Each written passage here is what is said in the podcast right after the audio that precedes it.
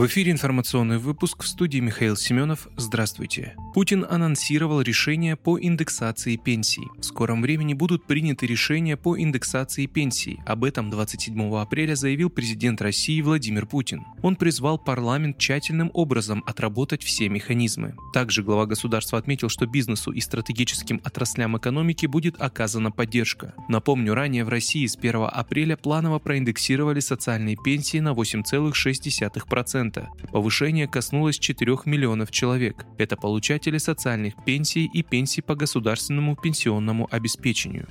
Москва объявила сотрудников посольства Японии персонами нон-грата. МИД России объявил 8 дипломатических сотрудников посольства Японии персонами нон-грата в качестве ответной меры на высылку российских дипломатов. Им предписано покинуть Россию до 10 мая. Сообщение об этом опубликовано на официальном сайте МИД.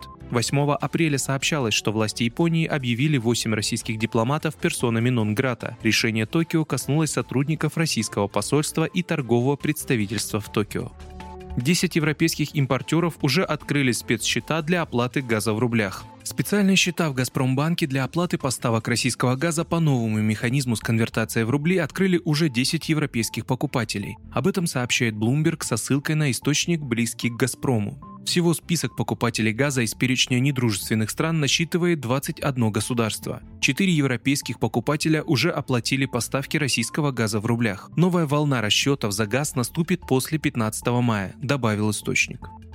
Глава счетной палаты Кудрин назвал очень сложную ситуацию в ближайшие два года. Россия в ближайшие полтора-два года будет жить в очень сложной ситуации. Инфляция в 2022 составит более 20%, в 2023 более 6%, а спад экономики в 2022 по предварительной оценке Минэкономразвития до 12,4%. Такую оценку дал глава счетной палаты Алексей Кудрин. Выступая на заседании Президиума Совета законодателей, чиновник указал, что следует оценить задачи в социальной политике, понять, что индексировать, сами параметры индексации, что запаздывает, а что идет раньше и распределение ресурсов на нее. По словам Кудрина, в связи с беспрецедентным санкционным давлением со стороны западных стран экономика российских регионов окажется исключительно дифференцированной.